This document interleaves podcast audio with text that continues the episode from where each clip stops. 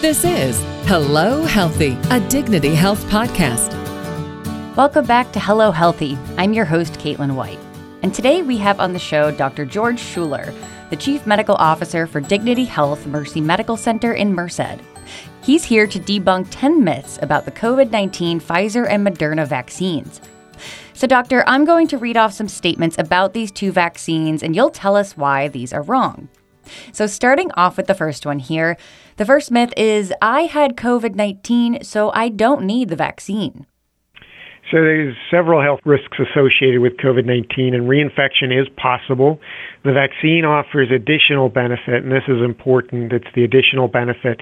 And so the CDC recommends that you get the vaccine even if you've had a COVID-19 infection.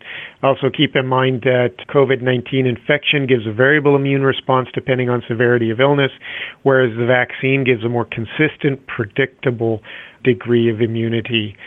So getting the vaccine gives additional benefit over having the infection.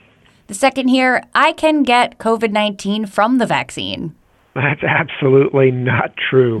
the only way to get the infection is to be exposed to the live virus, and none of the vaccines contain live SARS CoV 2 virus. They only contain viral proteins, all of which are non infectious. I will be protected from COVID 19 after the first dose, so I don't really need to worry about the second one. It's really important to get the second dose in order to get the most protection the vaccine can offer. You won't get the full duration of protection from the vaccines until one or two weeks after the second dose. So it's important to get the second dose for the full benefit of the vaccine, not just the total duration of the protection that the vaccine has to offer, but also the degree of efficacy that the vaccine has to offer. How about plainly the vaccine isn't safe? So there have been large clinical trials with diverse groups of individuals for the COVID 19 vaccines, and these were set up to make sure that they meet safety standards there are absolutely no significant safety concerns identified. We would not be administering the COVID 19 vaccine unless the FDA had determined it is safe and effective, and, and they did. Uh, they decided this by way of a panel of experts who then went ahead and recommended that we proceed with authorization for the vaccine's release to the FDA itself. What if I have allergies? Should I get the vaccine? So, people with severe allergies who have experienced anaphylaxis in the past or allergic reactions to vaccines should absolutely talk to their doctor about whether they should get the COVID 19 vaccine. If you've had a severe reaction or an anaphylactic reaction to the first dose of the COVID 19 vaccine, we do not recommend that you get the second dose. Having said that, when we vaccinate people, the vaccine clinics, they are set up with trained nursing staff and the equipment and medications on hand to deal with any unexpected reactions like you may have read about in the news. So it is still very, very safe to get the vaccine, even should you develop an allergic reaction or have a history of allergic reaction. Here's one I haven't seen before. A COVID 19 vaccine will alter my DNA. Um, Absolutely not.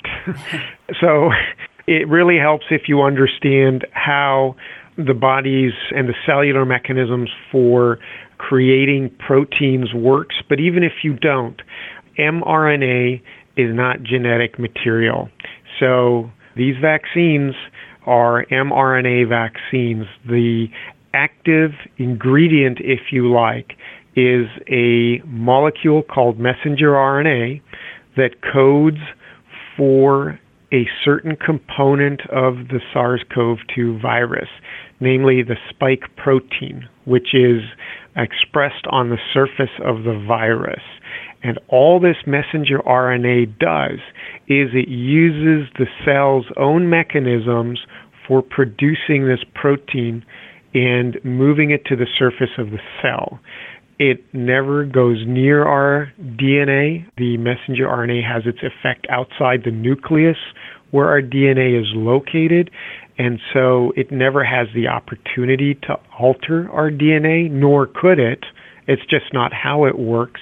And what's more, messenger RNA is unstable enough that once it's been used up by the mechanism within the cell to create that spike protein, it gets degraded, it gets destroyed. So the cell's own mechanisms for deactivating our own messenger RNA also deactivates the vaccine messenger RNA. There's just no opportunity. It just doesn't work that way. Your DNA is perfectly safe. So I've got the vaccine, both doses. Now I can take off my mask and run and go hug my friends, right? Uh, only if you want to give them COVID. uh, so this is something that, that we really do need to focus on. It's very important to mm-hmm. understand mm-hmm. that the basic infection prevention protocols that we have in place the guidance and recommendations for preventing and mitigating the spread of COVID still apply. That includes wearing a mask, washing your hands, and maintaining social distancing. So while the vaccine will offer protection to the vaccinated person, you can still spread the virus to others. And it's actually a, a, concern that's been discussed in the scientific community. We are not sure to what degree you can still spread the virus, but I think you need to take it for granted that you can. And so it is important to continue to wear a mask, wash your hands often, and stay at least six feet away from others, even after you've had the vaccine. Now, what about the myth that the vaccine was rushed? So, years of science and innovation have paved the way for this vaccine to be delivered quickly. Two reasons the vaccine was developed quickly are because messenger RNA vaccines can be produced faster than other vaccines, and this is not a new technology. We have been using messenger RNA technology in the treatment of cancers for decades. And researchers used existing clinical trial networks to begin conducting the COVID 19 vaccine trials as soon as possible. So the infrastructure was there to quickly get the vaccine brewed up, if you like, manufactured, and then get it out to the clinical trial participants as quickly as possible.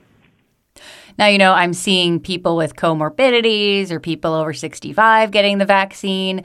What if I'm young, I'm low risk? Do I have to worry about getting it? It's still possible to contract and infect others with COVID 19, even if you don't experience any symptoms of the virus.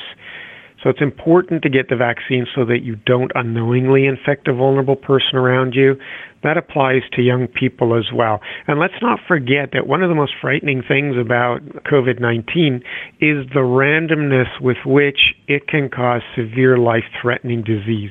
And even at our facility, we have had such an example of a young woman who is now, albeit slowly, somewhat recovering from COVID and may still need lung transplant as a result of the long term damage done to her lungs by COVID 19. So wow. you should not take it lightly. And it is really important that everybody that qualifies for the vaccine get the vaccine to protect those around them and themselves. Absolutely. And wrapping up here, let's talk about pregnancy. If I'm pregnant or if I'm planning to get pregnant soon, should I get the vaccine? So, pregnancy is one of those conditions where we always caution expectant mothers to not do something. But in this instance, pregnancy does not necessarily prevent you from getting the vaccine. You should talk to your doctor about what's best for you. Current recommendation is actually that even if you're pregnant, you are safe to get the vaccine. And let's not forget about the nursing mother, too. You've just had your baby or you're still nursing. It is also safe to get the vaccine. There is no indication at this stage that the vaccine harms the unborn fetus, and there's no indication that the uh, vaccine harms the nursing infant. Well, thank you so much, Dr. Schuller. I'm glad we cleared up some of these myths, and hopefully, we get even more people out to their vaccine sites once their phase is up. For a list of community vaccination sites in your area, please visit your local health department's website. You can also find more interesting and informative podcasts in our podcast library, and be sure to share them with your loved ones. This has been Hello Healthy, a Dignity Health podcast. I'm Caitlin White. Stay well.